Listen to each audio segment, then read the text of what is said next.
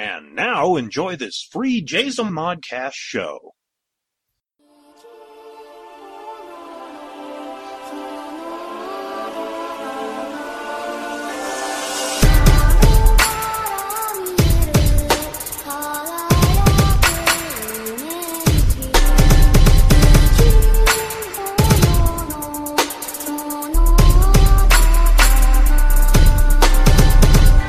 Welcome to My Public Life as an American Nerd. I am your host, David K. Montoya.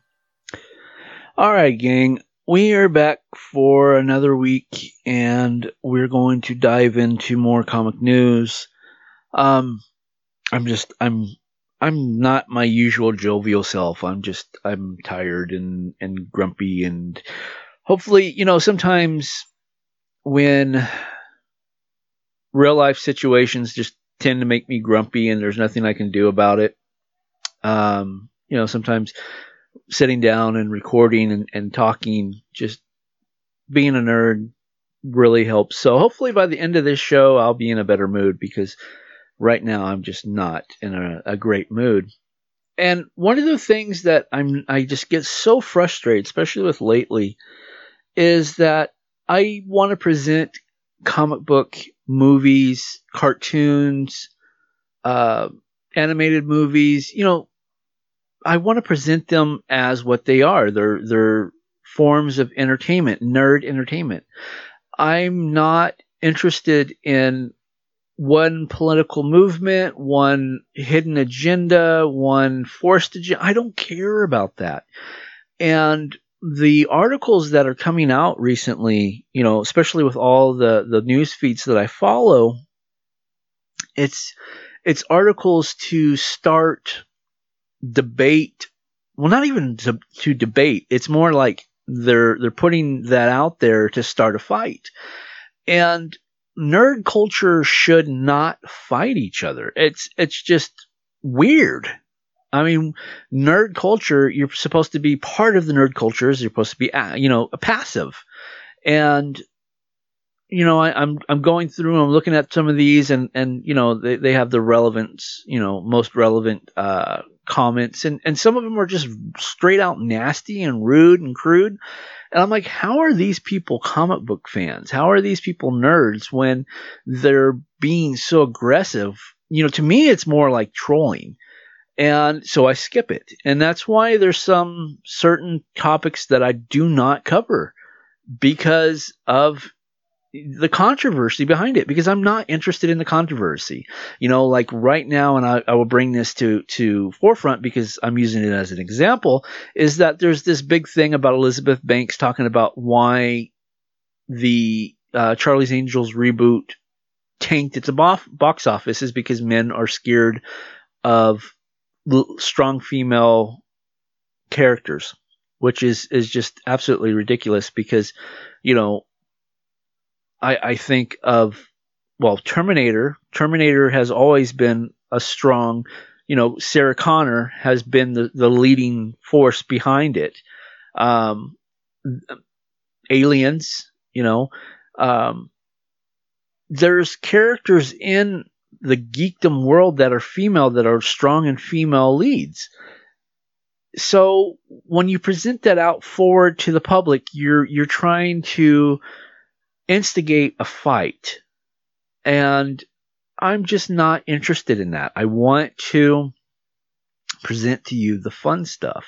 If you're interested in, in gossip and dirty talk and, you know, who did this and what did this and, and how horrible this person is to work with, then this is not the podcast for you. Now, once in a while, I will inter- intermittently, you know, subject my personal thoughts on a matter, but that's it. It's my personal thought. And I just, I cover it, I go on, and that's it. I don't harp on it for an hour. So that is very frustrating to me, especially when I'm looking for content to work with. And it's it's just something that's becoming more and more difficult. And I'm I'm hoping as we come to the conclusion of season three, as I see the end of it very closely, um, I hope when I come back in season four, all this you know agenda driven nonsense is gone, and we can get into the heart of geekdom and enjoy the the real meat and potatoes of why we're nerds, the characters. It's all about the characters, whether it be comic books, cartoons, or movies, or even the toy situation. It's about the characters. It's not about a person's political agenda.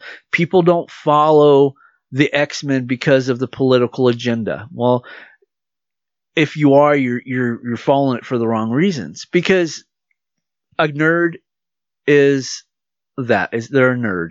You know, it's a stereotypical nerd, comic book nerd. And while there's been representation claims of you know what the X-Men stand for, whether it be for the LBGQ plus or it be for the African American minority. Um, when I read the X-Men at 10 years old at the very first time, it was just the the superhero saving the day. And that's what I fell in love with. I could care less what you're trying to pump into my entertainment as long as you keep it that entertaining and you don't shove it in people's face because you, you get turned off. I mean, look at the entertainment system. Yes, I know I'm going on a rant for six minutes, but if you look at the whole entertainment industry as a general, it, it is not as strong as it used to. Number one, they're pumping half a billion dollars into each mega movie, which is absolutely insane, right? It, it is. It's insane because you've got to pay these people what 175 million dollars just to come in and, and make pretend and, and be convincing that you you know it just it it's becoming too much and I'm I'm glad that we are coming to the end of season three because it's really tough for me right now and um, I don't know if I, I think maybe we're at 23 23, 22, 23 episodes, I think. So we may be going in one or two more episodes for the for the year, and then I'll be back later in 2020, probably after PCE, because I really really need to focus more attention, which is crazy because I focus so much on it already. Um, but I need to focus even more attention on PCE to to make it happen. In fact, you know, I haven't even officially started working on the Hall of Fame yet, just because I've been so busy trying to find vendors. And and that's another thing that and I apologize, I know I'm going on a rant, is it's frustrating for me because I have a vision and I'm not trying to turn a buck. I'm not trying to become a millionaire. I'm not trying to become rich. I'm trying to present something to the audience here and where I live, the high desert. And I am renting a place and for me to throw PCE right now is somewhere around $10,000.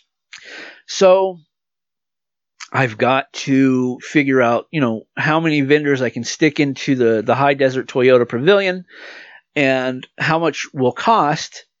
And then that way I can figure out how much tickets are and how many people and and that's not even to turn a profit that's just to pay for what's happening and it's very frustrating because I've talked to a lot of people lately that are like, "Oh yeah, I'm all about community. I'm all about helping. This is great. This is something cool because it's never been done before." And that's it. And I don't hear from them and it's very frustrating. And I, I guess it's just I'm having a rough day. I don't know. I, I'm just it's I've ranted for almost 10 minutes and I'm sorry folks. I know I don't usually rant this long, but I've got a lot of things that, that's been bugging me lately and I don't have a physical outlet. I I don't have someone that I can sit down and talk to and look eye to eye and say these are the things that bug me. So when when they build up like this, they they kind of just overflow into the podcast. And I do sincerely apologize, but I believe it or not, I actually feel kind of better um, with with life. I guess it's just it's it's just been one of those days. All right, gang. Um, as we're moving into ten minutes, I do have content for this week and it's it's safe content like i said before i want if you want to contact me and we, you want to debate or talk about the things I talk about, I want to talk about it on the comic nerd level, on the movie nerd level, on the cartoon nerd level. I don't want to talk about, well, this representation is actually the, I don't care. I care that Batman is Batman. He's the Dark Knight, the greatest detective of all. You know, I, that's, that's all I care about. That's sincerely all I care about is the characters and what they are, what the storyline is. You know, I, I just, I'm rambling again. All right, since I brought up Batman, let's go ahead and jump into Batman. And it says Batman reveals the Hall of Justice biggest secret. And I was like, okay, well, I, you know, I think back to the Super Friends, you know, you know, back where it was like, back at the Hall of Justice, you know, Aqualad is talking with Kid Flash, you know, that kind of thing. Anyway, so I really didn't think much of it, but I was like, oh, okay, let's, let's you know, it, it seems okay. So, and when I scrolled down and I was looking at this before we started recording, I was very happy because I like Scott Snyder as a writer for Batman.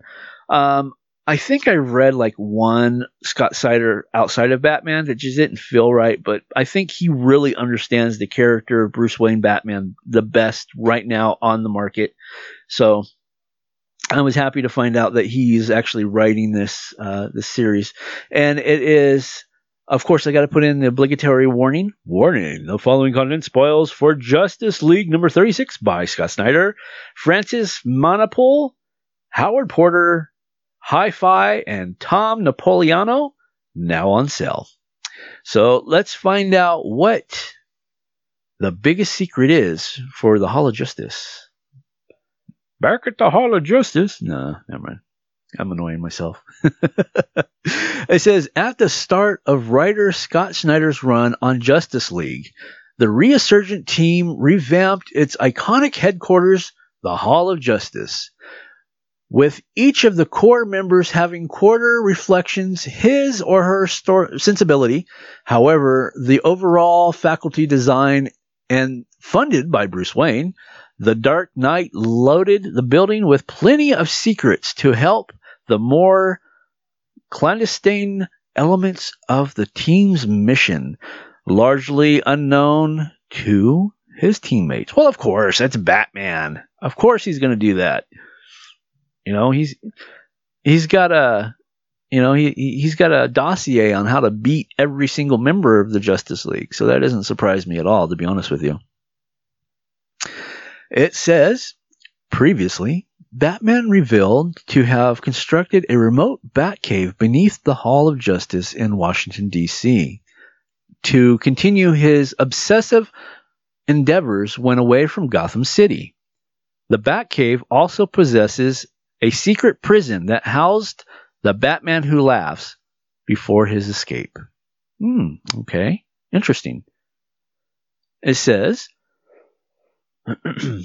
however, as the odds are increasingly stacked against the Justice League by the ominous villain Perpetua and the upgraded Legion of Doom, Batman revealed one final feature he secretly installed within the Hall of Justice in the event that was ever directly attacked.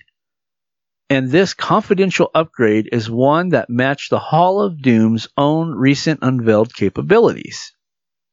Hmm.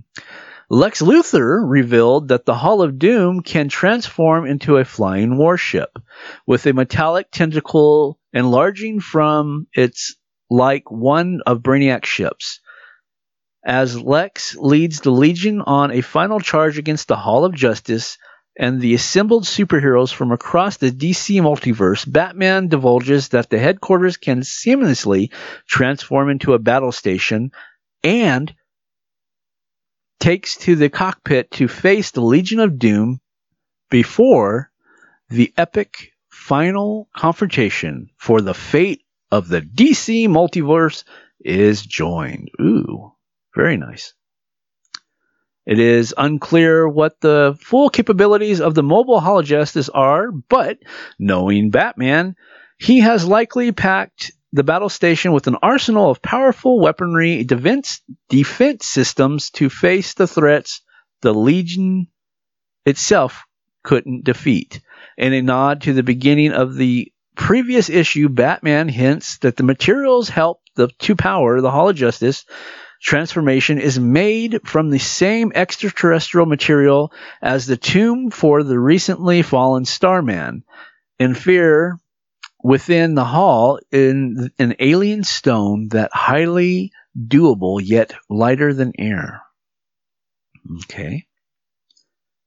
With both the Hall of Doom and the Hall of Justice made mobile, and the heroes and villains about to do battle in the streets of Washington, Snyder's epic run made makes the promise that a climactic storyline, the Justice Doom War, literal. The two fractions are seamlessly matched in every way. True to form, Batman has kept many secrets about the Justice League's latest headquarters from his teammates to persuade his own agenda, while Batman's shadowy prison faculty for the Dark Universe or Dark Multiverse doppelganger ended up backfiring on him when the evil villain escaped literally right under the League's nose without their knowledge. His final secret about the building's offensive and mobile capabilities may be the key factor in turning the tide of battle against the Legion of Doom, just when it seems like the League is hopelessly outgunned. Very nice. All right. That, that, sounds good. Uh, you know, I think DC is really picking up their, their storylines lately to run, you know, neck and neck. And actually, I think better than Marvel, I think at this point. See what I mean about story, good story. You know, now you're interested, right? Are you going to go down and, and pick up a, a, copy of Justice League? Uh, you know, I might seriously just buy a digital copy and and start reading it because I'm interested. It's good, wholesome storytelling. It's nostalgic back to the 1970s, 1980s. You know, it's it's I don't know, it's good good stuff. Okay, let's take a peek at where I want to go next. Well, since we are talking about Batman, let's go ahead and talk about the Joker. Now, I've already gone on record and said that I, uh, when I had my sister on uh, a few weeks ago, uh, you know, we both seen the Joker and we talked about it. She loved it. I didn't care for it. Um, it's it it just didn't resonate towards my type of people, my age, I guess, my my level of nerdiness. Um, because everybody's like, oh, there's different origins to the Joker, but it is what it is, and um, you know, it's if it's your t- cup of tea, yeah, I'm totally cool with it. And apparently, there a lot of people that it is their cup of tea because the headline in this one is Joker sequel in the works. Todd Phillips in talks to return. And that says a lot. I mean, if they're really going to bring that back, it's, it's, uh, it really resonated with a lot of people. And it says, update. The below claims about the sequel to Joker have been disputed by another source. You can read this article as it originally appeared below. Joker may not have had the last laugh yet. Okay. It says, according to the Hollywood Reporter, director Todd Phillips is currently talking with Warner Brothers about returning for a sequel to Joker. He and Scott Silver, with whom he worked with on the original, are said to be writing a sequel, which will presumably be Joaquin Phoenix returning to the star due to options in his contract. Warner Brothers did not comment on the report. Okay. So this Hollywood Reporter is the one it broke the, the news on this originally, but now it's being disputed by somebody else. All right, interesting. It says since releasing earlier this year, Joker has become the highest grossing rated R movie of all time, as well as the first movie that is that rating to gross $1 billion at worldwide box office. Since the film only had a budget of around $60 million, Joker had proven immensely profitable for Warner Brothers. Although the movie garnered controversy, Joker is generally considered to be a contender for this year's Academy Awards following the win of the coveted Golden Lion at the Venice Film Festival. Directed by Todd Phillips, Joker stars Joaquin Phoenix, Robert De Niro, Zazie Beetz, Bill Camps, Frances Conroy, Brett Cullen, Glenn Fleshler, Douglas Hodge, Marc Maron, Josh Paris, Shai Wil- Wilhelm. The th- the film is now in theaters. Okay. Uh, okay. So they literally just changed it on me. It, it you know because sometimes the the web pages do that automatically update. So that literally just updated on me. uh, it's all good. It's all good. I had it saved. Uh, let's see. That's all right. We can keep on moving. Keep on moving. Let's see. What do we want, kids? Well, I've got, you know, plenty of, of material to cover. Um, let's see. Let me put that here so we don't lose that one. Make sure I've got everything covered. That would be just humiliating if I tried to cover the same topic twice, huh? Okay, how about we do this one? Crisis. One of Kingdom Come's most heinous events is part of the crossover. Okay. And let's see. It says, with less than a month until the eagerly anticipated Arrowverse television crossover event, Crisis on Infinite Earth, kicks off, the CW has released the first set of official stills, providing fans with a look at Brandon Routh Kingdom Come Superman both as the last son of Krypton and Clark Kent, the unassuming editor in chief of the Daily Planet.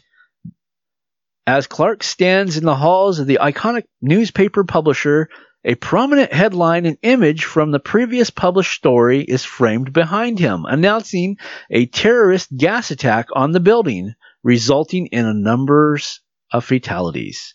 The image is taken straight from the pages of 2009's Justice Society of America Kingdom Come Superman Special Number 1, written and illustrated by none other than the great Alex Ross. I put in great, just if Alex happened to be listening to this show. You're amazing. You've always been amazing. Uh, the one shot expanded on the one of the most tragic moments from Kingdom Come that helped fuel the of Steel's self imposed exile, a deadly attack on the Daily Planet by the Joker using his lethal toxic gas to kill the majority of the staff before brutally killing Lois Lane herself, setting up the general public to embrace more existence extremist superheroes like Magog. I don't know who Magog is. Sorry. Let's uh, okay. Let's do something. We'll jump back to to this line real fast. I need to know who Magog is. I'm probably even pronouncing it wrong. People are probably laughing at me. All right, ha ha! You're an idiot. Yeah, I am. It's okay. Uh, let's see. Magog DC and Okay, he is a fictional character in the comic book publishing by DC Comics. Generally an enemy and foil personality of Superman, his first appearance in Kingdom Come number 1 was created by Mark Waid and Alex Ross. In 2009, Magog was ranked as IGN's 75th greatest comic book, comic book villain of all time. Okay, he looks like a bad old guy, doesn't he? Okay, so he's a bad guy, good guy, I guess, huh? More extreme superhero. Okay, yeah, it's cool. It says years before the event of Ross and Waid's Mark Waid's universally acclaimed Elseworld story, the older clown prince of crime killed the majority of the newspaper staff in seconds, while Lois Lane used gas mask she kept in her desk just in case to survive the f- initial attack. Attempting to fend off the Joker with a fire extinguisher, the villain savagely beat the reporter to death with a paperweight before her husband could arrive in time to stop him. It is one of the darker moments in the entire story, clearly haunting the superheroes from the remainder of his life. Yeah, well, yeah, that would that, that that's pretty damn dark. It isn't clear how much of the story the comic book story informs Routh's incarnation of the alternate Superman in the coming crisis, but is the most direct nod to the tale outside of the story's iconic iteration of Superman's costume.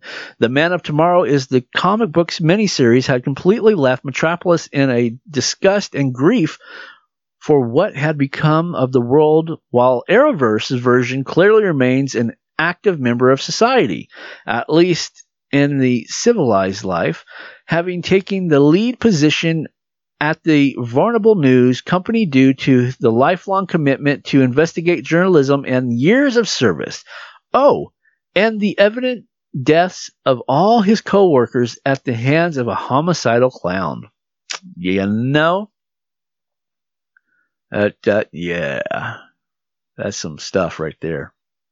That, yeah, that, that's pretty haunting. Uh, okay, let's see what else it says. It's, it is similarly unclear if viewers will get a glimpse of Kingdom Come Lois Lane, perhaps through a photo or other mementos kept by Clark. Whether that Lois would be the Arrowverse's Bitsie Tulloch, I believe. I pro- that's a tough name. I apologize if I screwed that up. Small Mills, Smallville's Erica Durance, or Kate Bosworth from Superman Returns, which starred Routh as the superhero in 2006, would play double duty as this world's Lois. In the event that the Bosworth, it would be certainly put Superman Return in a considerable darker light. Well, yeah, considering Superman Returns was. Did you know? Here's a fun fact of Superman Returns. Did you know he did not hit a single thing in that movie other than knocking the the kryptonite worldy thing into out, outer space? That is the only bit of violence that Superman did. I don't know if you knew that in that movie. I, I just eh, just one of those silly little nerdy nitbits that I know. Having said all this, judging by the smile of editor in chief Clark Kent, things aren't all bad for the newsman and the sudden appearance of the Arrowverse heroes to recruit him to save the entire DC TV multiverse may be just the kick in the pants the superhero needs to reclaim the mantle of Superman and save the day one last time. Yeah. Yeah. Sorry. uh, that, that's I'm actually I'm looking forward to that. I don't know how I'm going to wing that into my my schedule, but I am definitely going to do my best to make it happen. Um, and I'm looking at the picture that they're talking about with you know the the attack. You know, it says planet daily planet planet attack. I can tell you just by looking at that artwork, that's Alex Ross artwork in, on the painting. That is so cool. I'm glad that they did that. And it says Crisis on Infinite Earth begins Sunday, December 8th at 8 p.m. Eastern and Pacific time on Supergirl.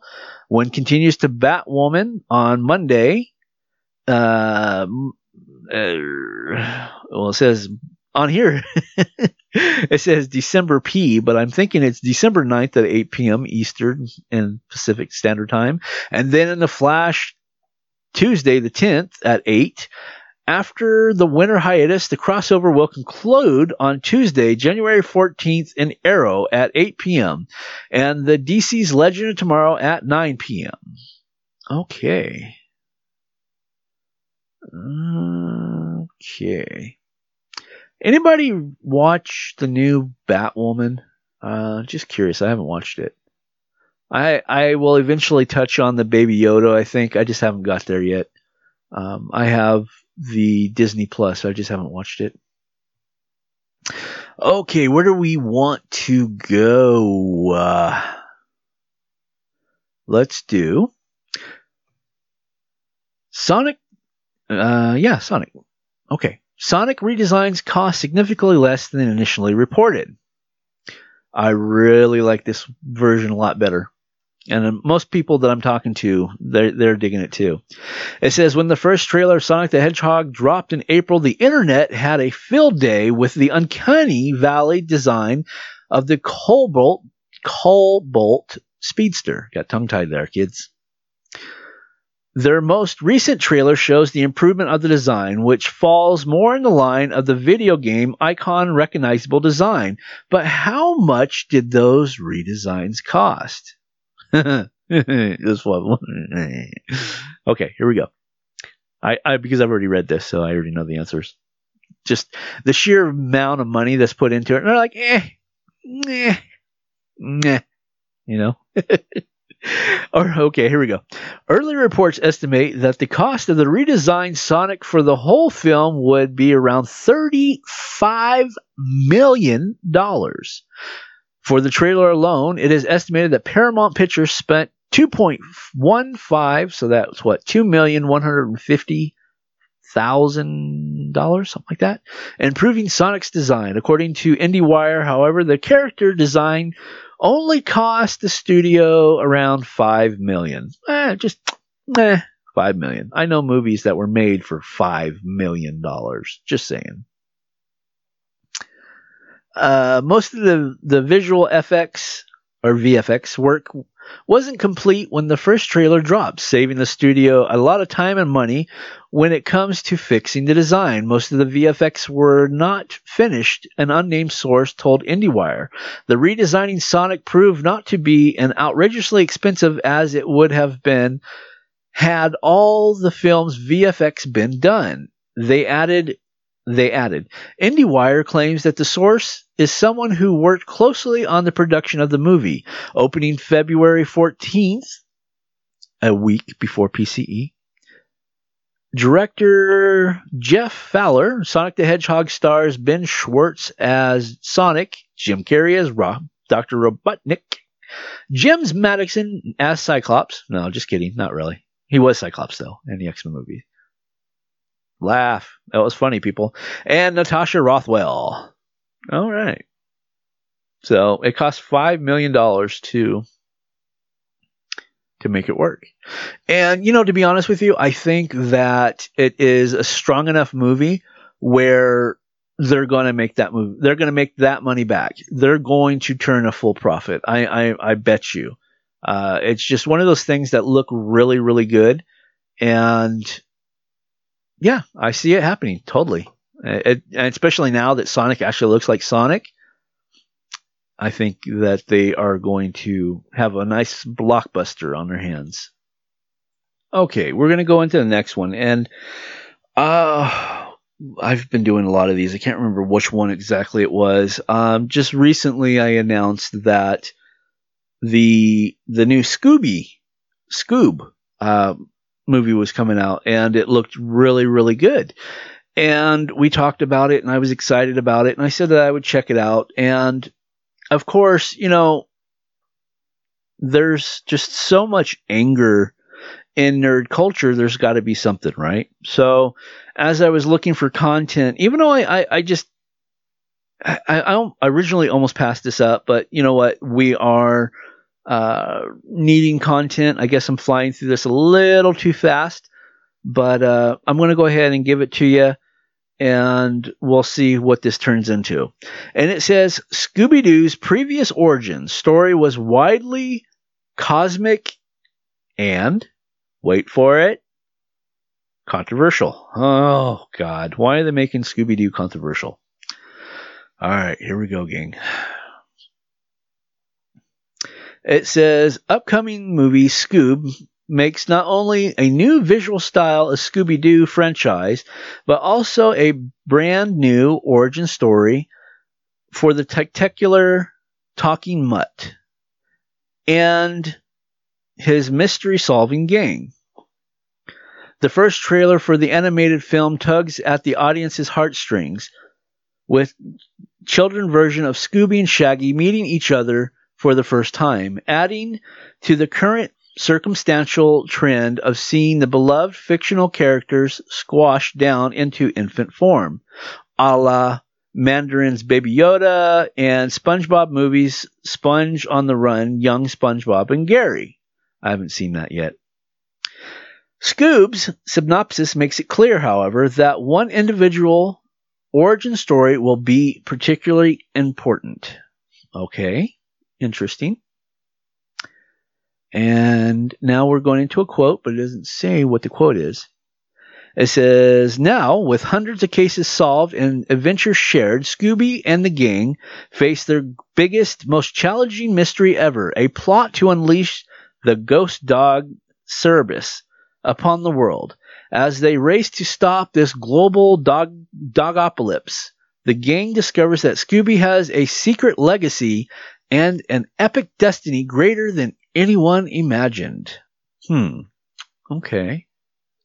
So, okay, well, let's keep reading and see where the controversy pops in. Phrases like secret legacy and epic destiny, as well as the mention of a ghostly version of the three headed hound that guards the Greek underworld, kind of stuck out like a sore thumb for a property that is built its legacy largely on the idea that monsters and fantasies aren't actually real, but are people in costumes carrying out real estate scams. The introduction of an actual magic into Hanna-Barbera classic is actually nothing new, and neither is the idea of Scooby Doo being far more than what he seems. More than you know, the oddity of a Great Dane that talks and behaves like a, hu- a human. Yeah, well, that's that's Scooby Doo. the strongest origin to date that Scooby has been given happened in the second most recent incarnation of Scooby Doo, Scooby Doo Mystery Incorporated which ran for two seasons from 2010 to 2013.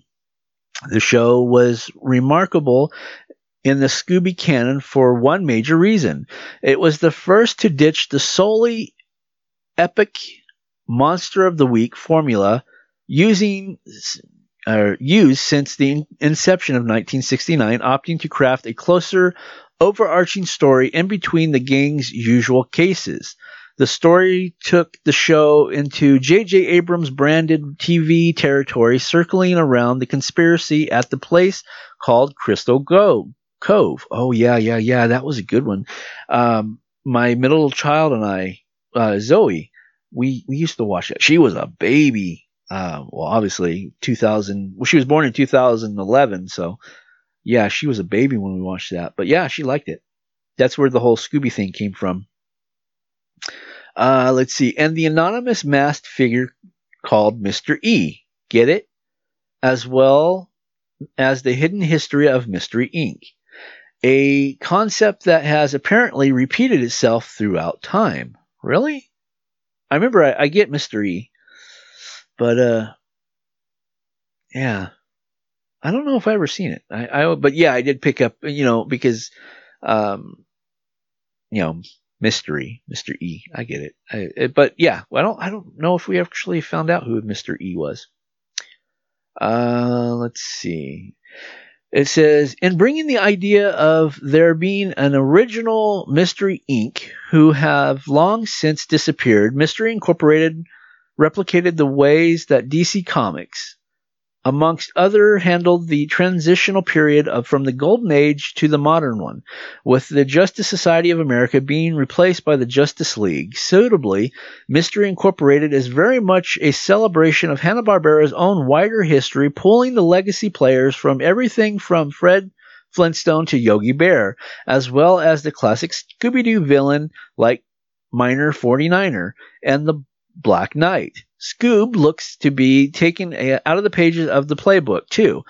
The with the company's other human dog duos, the Blue Falcon and Dynomutt, and Dick Dastardly and presumably Muttley, also confirmed to appear in what will be the first brick in building Hanna-Barbera cinematic universe. I am totally into that. Keep going though. The other interesting way that reboot stood out was the pop culture reference. Scooby Doo has a tradition uh, for crossovers matched by few other properties of the longevity icons, both real and fictional, have been teamed up with the busybody teens and their Freddy Cat pet since the 1970s. While they had a passion for detective work like Batman, that's the one that I actually have that one around here somewhere, and, and not or, or um, let's see, let me catch up. It's uh, there's a lot of them. Yeah, that's a good one. Uh, Sonny and Cher. I don't know if uh, you if any of my lead, my listeners are old enough, but you know, I got you, babe. Do, do, do. I got you, babe. If you don't know the, the reference, Google it. You'll get a laugh. Um, more recently, the gang got to meet their rock and roll idols Kiss, which was actually not bad. I, I saw that. I really did. Any film that began with the establishment of the band's own Disneyland and ended with them all zooming through a Jack Kirby, Jack Kirby inflicted view of space on a giant guitar powered by music. The crossover into the world of supernatural even used the gang's loss of innocence after witnessing the real yeah, witnessing the real occult terrors of Sam and Dean lives and the meta commentary on the property's modern shift. Safe to say, Scooby Doo hasn't been its old meddling kid self for a number of years now. Yeah, that's true. That's very true. But you know, the the followers of the brand of, are older too. You know, so I, I do get the idea of a little bit more mature.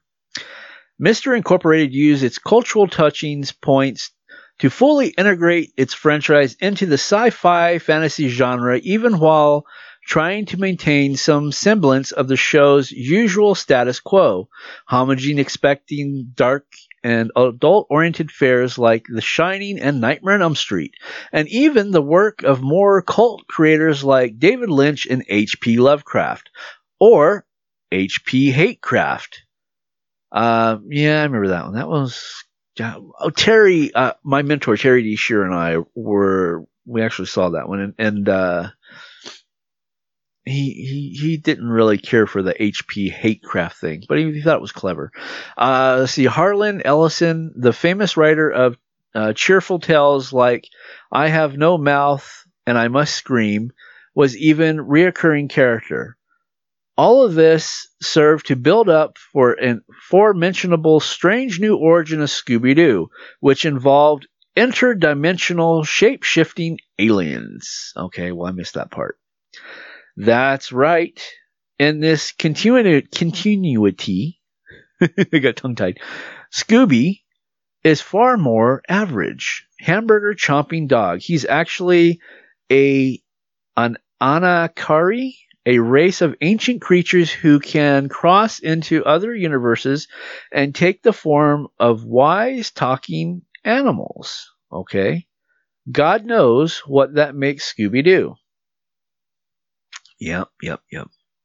The first Mystery Inc. gang had their own secretly alien animal sidekick in the form of the sinister bird, Professor Pericles, and were tricked into liberating from the Anakuri being known only as the evil entity decades ago. The entity is a Cthulhu inspired instrument of cosmic destruction, so naturally, the gang defeats it using the power of friendship and an ancient Egyptian spear, but mainly friendship. Okay, so despite turning the show's fundamental premiere promises on the on its head, the show is well liked by a lot of fans for a high quality production, deep cuts into Greek culture, and elevating a cheap Saturday morning cartoon into its own grand mythology. There have been naysayers through naysayers though, sorry. The writer of The Guardian, Rick Pelly, bemoaned the replacement of groovy 70s camp values with real horror in tradition of half an hour escapades. The slime monsters needs to turn out to be a jaded professor, not a transdimension, transdimensional being. How are we supposed to sleep at night, Scoob? Zoinks! Zoinks, Scoob! I, I don't do a Shaggy as well as I do Scooby. Sorry. This could be a criticism leveled at Scoob by Scooby Doo purists should the film follow Mr. Incorporated's mystical paw prints. Scoob stars the voice of Frank Welker, Zac Efron, Gina Rodriguez, Will Forte, Uh, Amanda Seyfried, Tracy Morgan. Oh, Tracy Morgan's hysterical. Ken Jeong, he's funny too. Uh, let's see, Mark Wahlberg, Jason Isaac. The film arrives in theaters May 15th, 2020. Retro Raggy.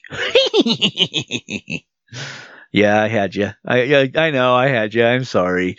I just I had to play with you a little bit about the controversy. Uh, it was nothing big. It was just uh, yeah, I was just messing. I mess them. Actually, I think that might be the first time I've messed on this podcast.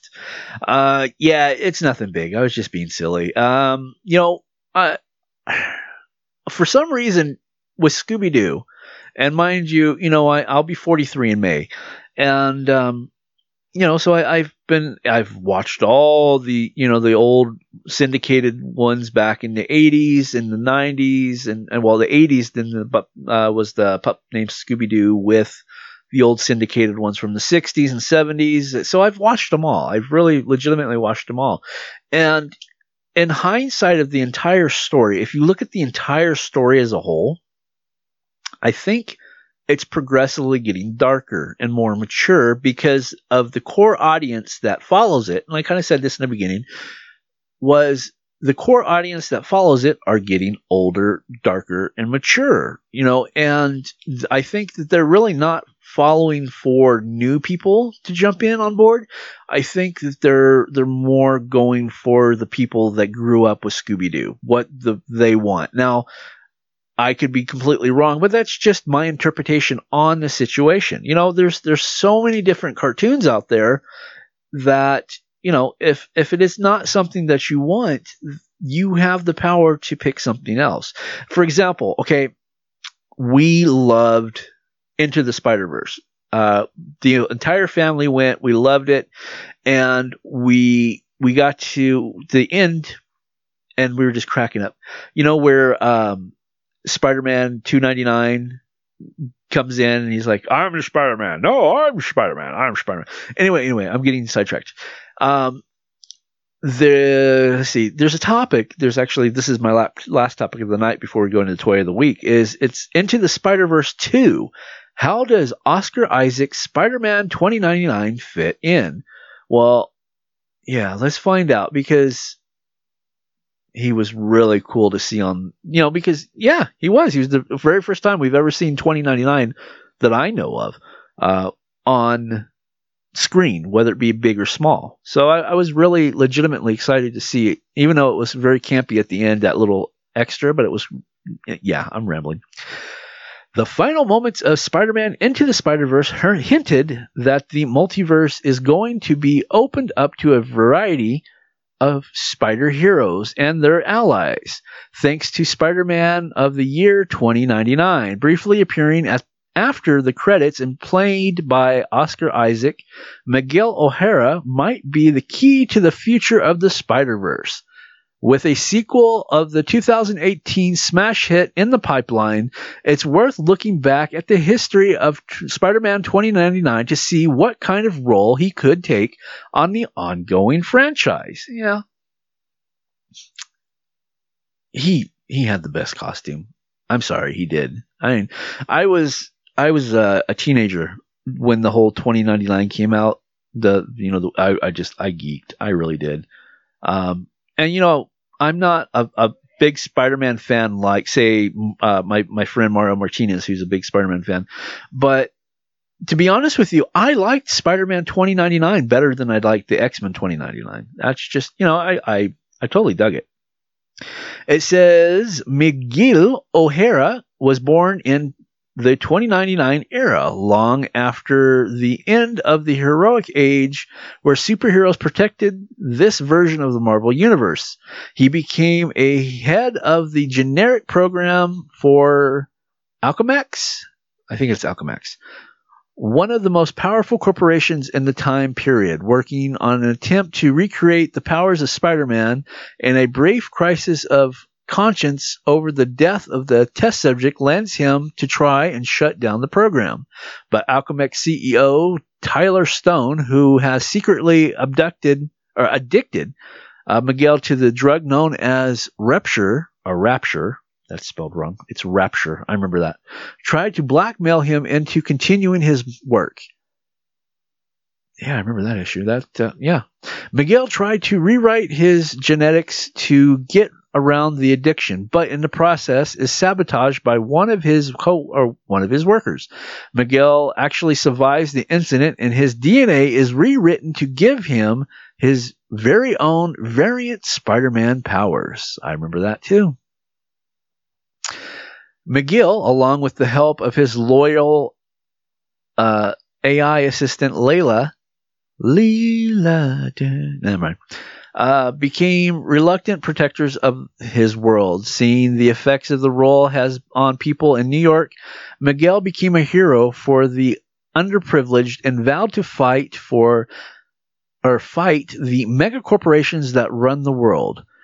He became one of the definitive heroes in the 2099 era, working with the, the other crime fighters as the world falls apart around him. He fought alongside original Spider-Man during a time-traveling adventure where became where it becomes of his actions in 2099 universe was prevented from becoming a defalco future of the 616 universe, which if anybody doesn't know, 616 universe is actually the actual time stream in the comic books. That's the main time stream. Miguel even eventually proved worthy to briefly weld Thor's iconic hammer. Okay. Eventually, however, Tyler Stone, who is revealed to be Miguel's real father, I am your father, is stranded let's see, is stranded in the present Marvel Universe with Layla as his only true ally and no way to get home. Miguel committed himself to monitor Alco, Alchemax, which was just established by Liz Allen.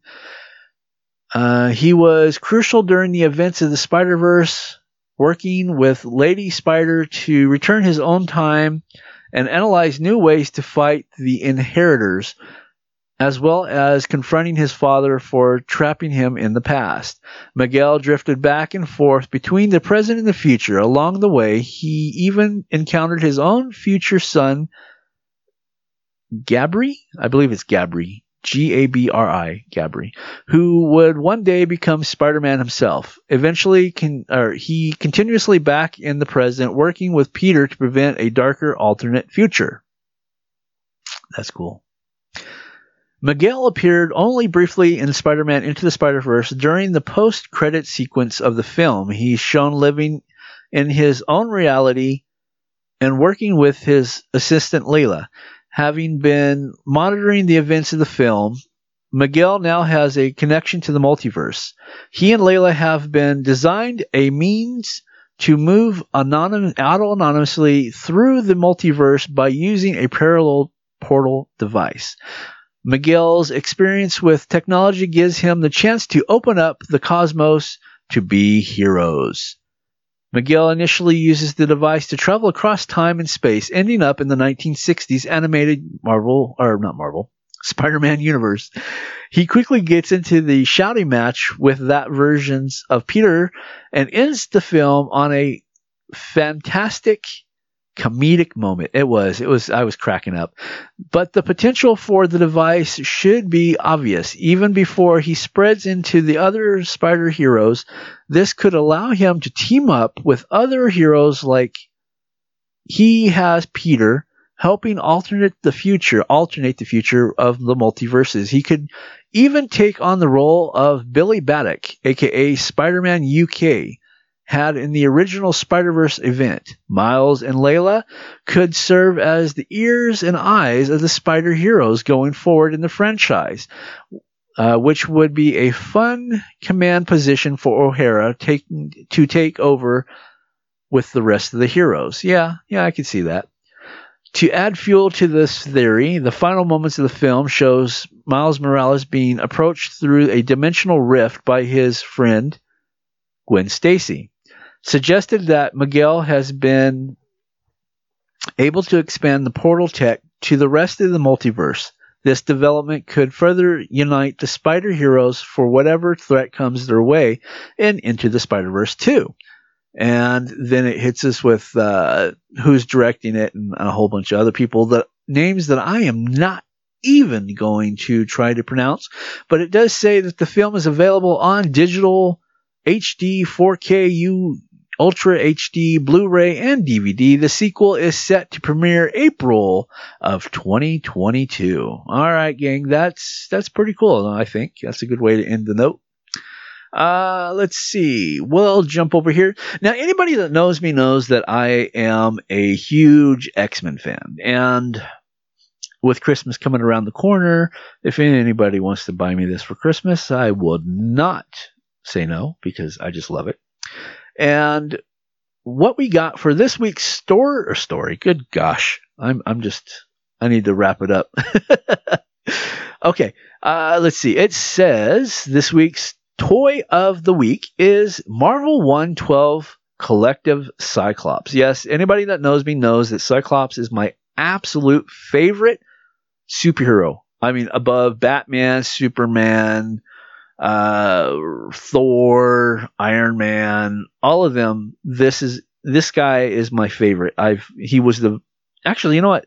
When I first started reading back in 1987, um, he I think he was an X Factor. Uh, I yeah, I'm pretty sure he was X Factor, and then I just kind of follow along. It long story. Maybe one day I'll completely do the how I became an X Men fan. It, it's a it's a great story. Anyway, so this is a Marvel 1 12 Collective Cyclops, and it is by uh, Mezco Toys, branded by Marvel, of course. And what we got, the product description is, is, let me blow it up here because I've got crappy eyes and I can't see this far back. The it's the one. 12 collective Mezco Cyclops features a light up optic powered function that illuminates his signature ruby quartz visors containing the uncontrollable energy blast from his eyes. The born leader and gifted hero is outfitted in an a fibered X suit, that's awesome, with utility belt and harness, and a removable leather like jacket. The Mezco 112 Cyclops action figure comes with a complete with the range of visor effects that light up with the effects to either head portrait, portrait reflecting his devastating mutant abilities. Scott, Scott Summers, see, I like it. I'm gonna getting excited. I want this. Scott Summers' mutant power first erupted from his eyes as an uncontrollable blast from his optic force. Rescued, rescued by Professor Xavier, he was recruited as the first member of the X Men, a team of young mutants who trained to use their powers for the good of mutant, human, and equality. Uh, product features is he's 6.7 or 17 centimeters, centimeters tall. He's made of plastic. Uh, one 12 collective body with over 28 points of articulation. Wow. Packaged in a collector friendly box, LED visor, hand painted authentic detailing. Wow. Box content is Cyclops figure, alternate head, interchangeable hands, pair of fists, a pair of opposing hands, the right combat hand, the left visor activating hand, X-Men issued mission mission suit, utility belt with harness, combat gloves, leather like biker jacket with functional zipper, tactical boots, visors, standard visor, smoking FX visor, optic blast FX visor, mega optic blast visor, 112 collective display base with logo, 112 collective adjustable display post. And let's see what this is general safety warning product sold by the BBTS may be intended for adult collectors. Uh, products may contain sharp points, small parts, choking hazards, and other elements not suitable for children under 16 years old. And it is a hundred bucks. And that, I really want that. Oh my gosh. I really, really want that. In fact, I am going right over here to my bookmark and I am bookmarking this page because I don't got nobody to buy me Christmas presents, so I will buy it myself. That makes me very happy. I want this. I don't know how many times I've said, I want this. So, all right, gang, that is it for this week. I do apologize for the grumpiness in the beginning of the episode. Like I said, you know, sometimes I can just sit down and just start talking and that grumpiness goes away. I'm I'm actually in a much better mood. I am losing my voice, but I did a back-to-back podcast, uh, one for Who's the Boss and now this one, which is coming out tomorrow. So come back next week and we will do it again. I don't know. I will take a look and see what the recording schedule is, and I will tell you next week if this is actually uh, uh if we're down the countdown to season three and my hiatus until we come back in 2020. So for this week, for my public life as an American nerd, I am David K. Montoya, and as always, I bid you adieu.